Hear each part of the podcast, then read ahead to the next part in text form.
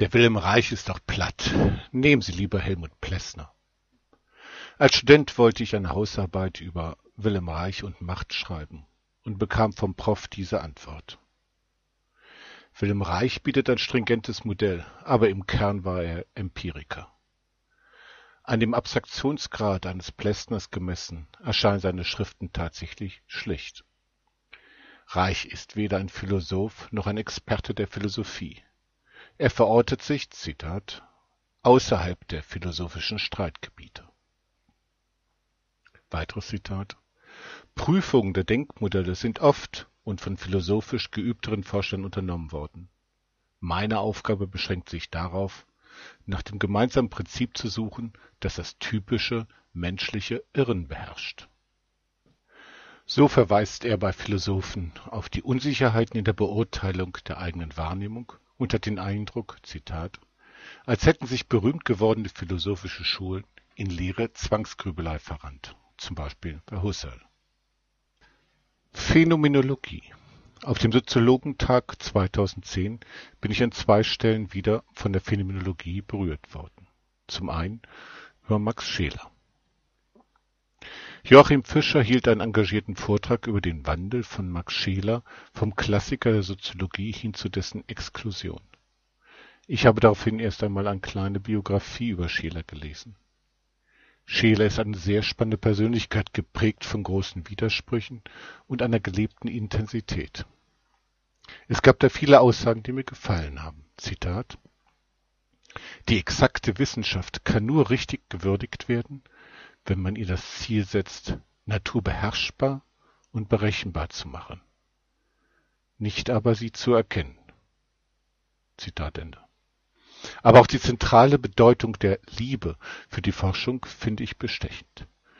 In den Worten des Philosophen, Philosophieren ist ein liebesbestimmter Aktus der Teilnahme des Kerns einer endlichen Menschenperson am Wesenhaften aller möglichen Dinge. Es gab aber auch Aspekte von Scheler, zu denen ich noch keinen Zugang habe.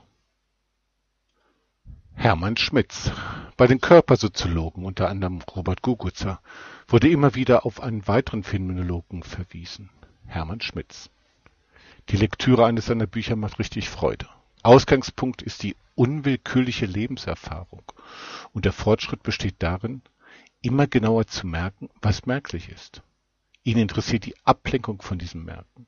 Zitat: Die unwillkürliche Lebenserfahrung kann nur freigelegt werden, wenn ihre Verstellung und Verzerrung durch die geschichtliche Prägung, die im Normalbewusstsein der heutigen Menschen zu Selbstverständlichkeiten verkrustet sind, auf- und abgearbeitet werden. Zitat Ende. In Begriffen wie leibliche Kommunikation, affektive Betroffenheit, aber auch dem innerleiblichen Dialog von Engung und Weitung sehe ich große Anknüpfungspunkte für die Reichsche Perspektive. Trotz aller Ähnlichkeiten gibt es aber eben auch Unterschiede in der Perspektive und in Inhalten. Dies macht das Zusammendenken der Modelle ja gerade spannend.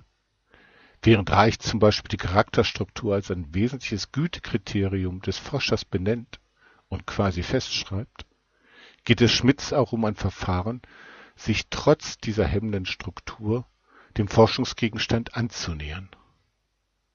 Aber auch seine Kritik an der Vorstellung von Singularität finde ich für Reichs Konzept von Kontakt anregend.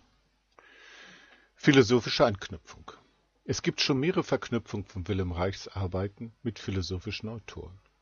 Da ist zum Beispiel das L S R-Projekt von Bernd Alaska. Er stellt Reich in eine Reihe von Julien Auffray de la Mettrie und Max Stirner.